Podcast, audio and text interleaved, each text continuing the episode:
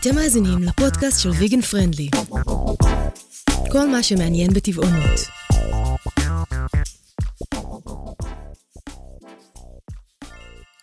היי hey, חברים יקרים, מה שלומכם? מה המצב? ברוכים הבאים לעוד פרק מעניין על עולם הטבעונות בערוץ הפודקאסטים הכי מגניב, הכי מעניין והכי טבעוני שיש. הלו ערוץ הפודקאסט של ויגן פרנדלי. כאן עידו אלישר. קמתי הבוקר עם הרבה אנרגיות, הרבה מרץ, ולא סתם, אנחנו היום הולכים לדבר על אה, ספורט וטבעונות, באמת שני עולמות שהולכים ומתקרבים אחד לשני אה, עם השנים. אנחנו באמת שומעים על הרבה סיפורי הצלחה בכל מיני ענפי ספורט, בכל רחבי העולם, של ספורטאים טבעוניים שגורפים שיאים ו... ושוברים שיאים וגורפים הצלחות. אה, אנשים כמו דייב סקוט שניצח שש פעמים בתחרות איש הברזל, או פיונה אוקס, המרתוניסטית ששברה מספר שיאי גינס, היא באמת, הם באמת רק חלק מהדוגמאות שמראות שגם טבעונים יכולים להיות ספורטאים מעולים, כמובן שגם בישראל אה, יש לנו דוגמאות לכך, אה, למשל בשנת 2014 בתחרות האולטרה מרתון סובב עמק, במקצה הארוך של ה-200 קילומטר, היו שלישיית פיינליסטים אה, טבעוניים. ככה גם היה בתוכנית נינג'ה ישראל, שהיו בגמר שלושה פיינליסטים טבעוניים, שייצגו אותנו בהחלט בכבוד, ואני באופן אישי חושב שכשתוכנית אה, כמו נינג'ה ישראל משדרת בפריים טיים אה, ומעבירה מסר שאפשר להיות ספורטאי ואפשר להיות טבעוני ואפשר גם להיות ספורטאי מצליח ככה, אז בהחלט הסברה מדהימה ואני מקווה שנראה עוד דוגמאות כאלה בעונות הבאות ושהמסר הזה יעבור לכל מדינת ישראל. לכבוד התוכנית של היום הזמנתי אה, את כרמל בוכמן, כרמל הוא אה, שחקן כדורסל מקצועי עם ניסיון של למעלה מעשר שנים, כרמל משחק בליגת העל הישראלית, לאורך השנים הוא שיחק בשש קבוצות שונות, ביניהן מכבי תל אביב, בני השרון הרצליה, מכבי ראשון לציון ועוד ועוד. לפני שאנחנו נשמע את השיחה שלי עם כרמל, אני רוצה לאחל לכם שאם אתם בכושר אז תישארו בכושר, אם אתם לא בכושר אז תיכנסו לכושר, כי זה מאוד חשוב ומאוד בריא. והנה השיחה שלי עם כרמל, האזנה נעימה. היי hey, כרמל, מה שלומך? בסדר גמור, מה המצב עידו? אני מעולה, תודה רבה.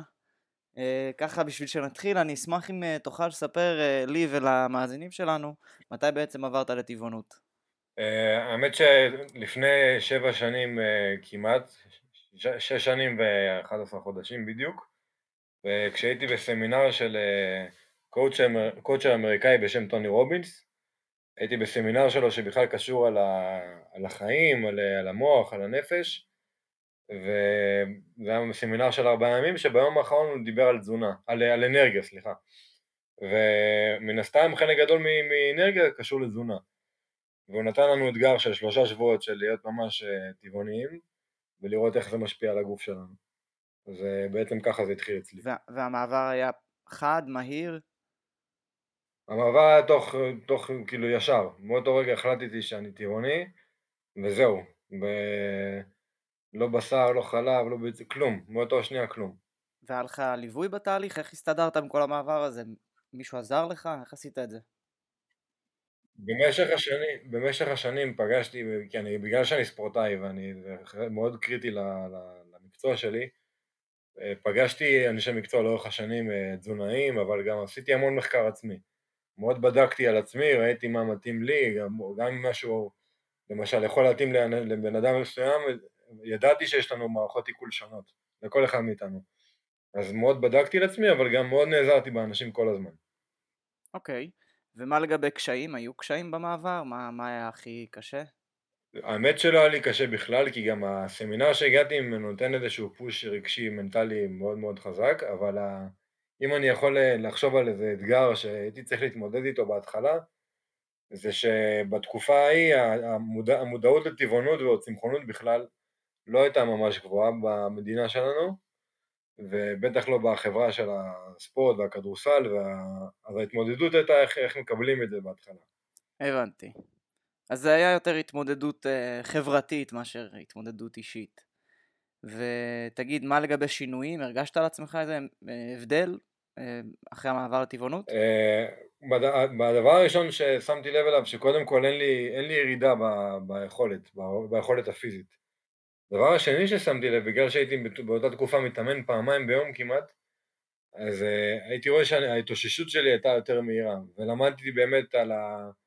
כמה קשה לגוף לפרק דברים כמו בשר, דברים שהם, הפירוק שלהם מאוד מאוד מורכב, וכמה אנרגיה זה דורש בעצם, וכשהבאתי תחליפים שהם יותר קלים לעיכול מהצומח, מה, מה, מה, מה, אז ממש הרגשתי קליל יותר בין, ה, בין האימונים. בין האימונים ובאימון השני, ש... שאתה בדרך כלל מגיע אליו עייף יותר. והרגשת שזה משפר לך את הביצועים באיזושהי רמה? בכנות לא ברמה דרסטית, אבל בטח לא, בטח לא הוריד אותם. הבנתי. אוקיי, ואמרת קודם שאתה עושה שני אימונים ביום. אה, אני אשמח אם תוכל לספר לנו ככה מה הלו"ז שלך כשחקן כדורסל מקצועי, איך היום שלך נראה.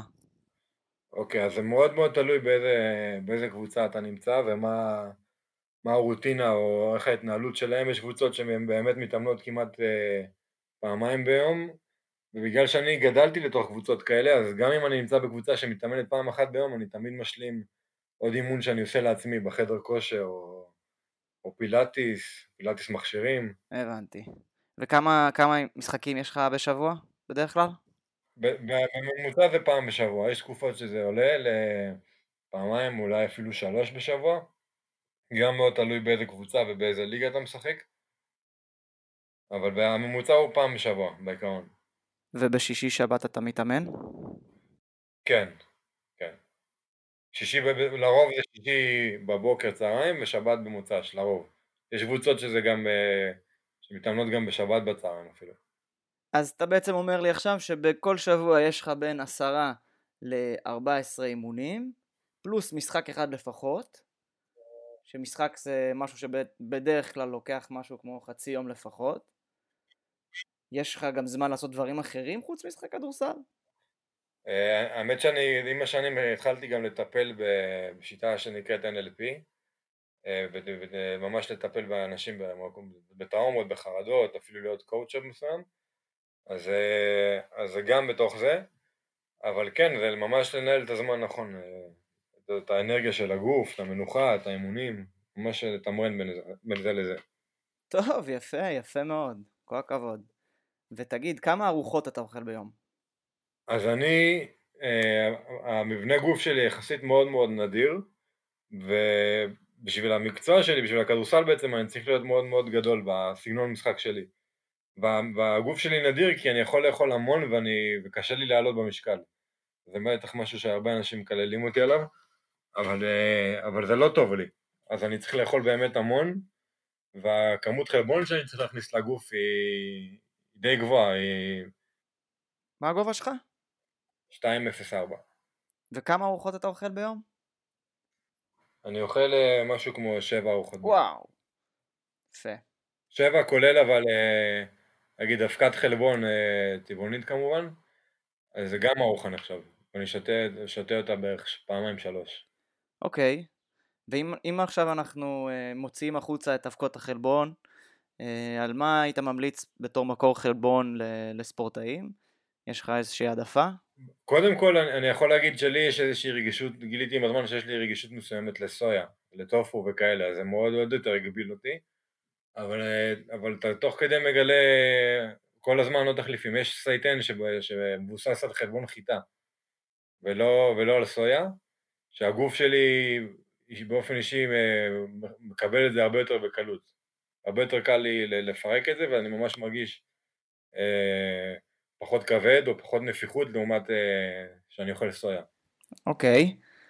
אה, עכשיו רציתי לשאול אותך לגבי תוספי מזון, אה, האם יש דברים שאתה אה, בעקבות המעבר לטבעונות, או אולי לא באופ... בגלל המעבר לטבעונות באופן כללי, איזה שהם תוספי תזונה, ויטמינים, חומצות אמינו וכולי, שהיית ממליץ לספורטאים טבעוניים לצרוך, או משהו שאתה מכיר שבדרך כלל חסר בגלל התזונה הטבעונית לספורטאים, עם מקצוענים או עם חובבנים? אני חושב שכל אחד, דבר ראשון, גם אם הוא לא טבעוני, כל הזמן צריך להיות במעקב על הבדיקות הדם שלו ועל דברים שהגוף שלו צריך. אה, אני חושב שטבעונות, אה, מהידע שלי, אה, B12 זה משהו שקצת יותר קשה לקבל אותו מהצומח, ויש מיליון דרכים אה, להשלים אותו בדרכים אחרות שהן לא מהבשר, אבל צריך להיות מודע לזה, חשוב מאוד להשלים דברים כאלה כמו B12 ואולי ברזל, למרות שמי שיש לו, ממה שאני יודע, מי שלא מקבל מספיק ברזל והוא טבעוני, כנראה שגם כשהוא היה אוכל אה, בשר וזהו, רוב הסיכויים גם אה, הייתה לו איזושהי חולשה ל, ל, או חוסר ברזל באופן עקבי. אז, אבל, אה, אבל כן, לדעת להיות במעקב, לא להיות עכשיו, לא, לא, לא, לחפף, לא לחפף, לא להיות שאננים, כי כן, יש בזה גם את חסרונות לפעמים, וחשוב מאוד להשלים את זה, בטח אם אתה ספורטאי. ואתה עוקב או סופר אחרי כמה גרם חלבון אתה צורך כל, כל יום? אה, הייתה תקופה שממש הקפדתי על זה עד שהגעתי למשקל שרציתי, עכשיו קצת פחות, אבל אה, אני יודע, אני, אני, אני מסתכל על הכמות חלבון שיש במה שאני קונה. אני יודע שיש המלצה לספורטאים, באופן כללי, על כמה גרם חלבון אה, לצרוך. האם זה משהו שאתה עוקב אחריו? לפי, לפי החישוב של מי שרוצה לעלות במסת שריר וגם ביחס לאנרגיה שאני מוציא במשך היום, אני צריך משהו כמו 220 גרם חלבון בשביל לשמור על המשקל. לא בשביל לעלות, אלא לשמור על, וואו. על המשקל זה שלי. יותר, זה כפול? זה כפול ממה שספורטאי אה, סטנדרטי צורך, או מומלץ לפחות שיצרוך, לא? כן. יותר מכפול אפילו.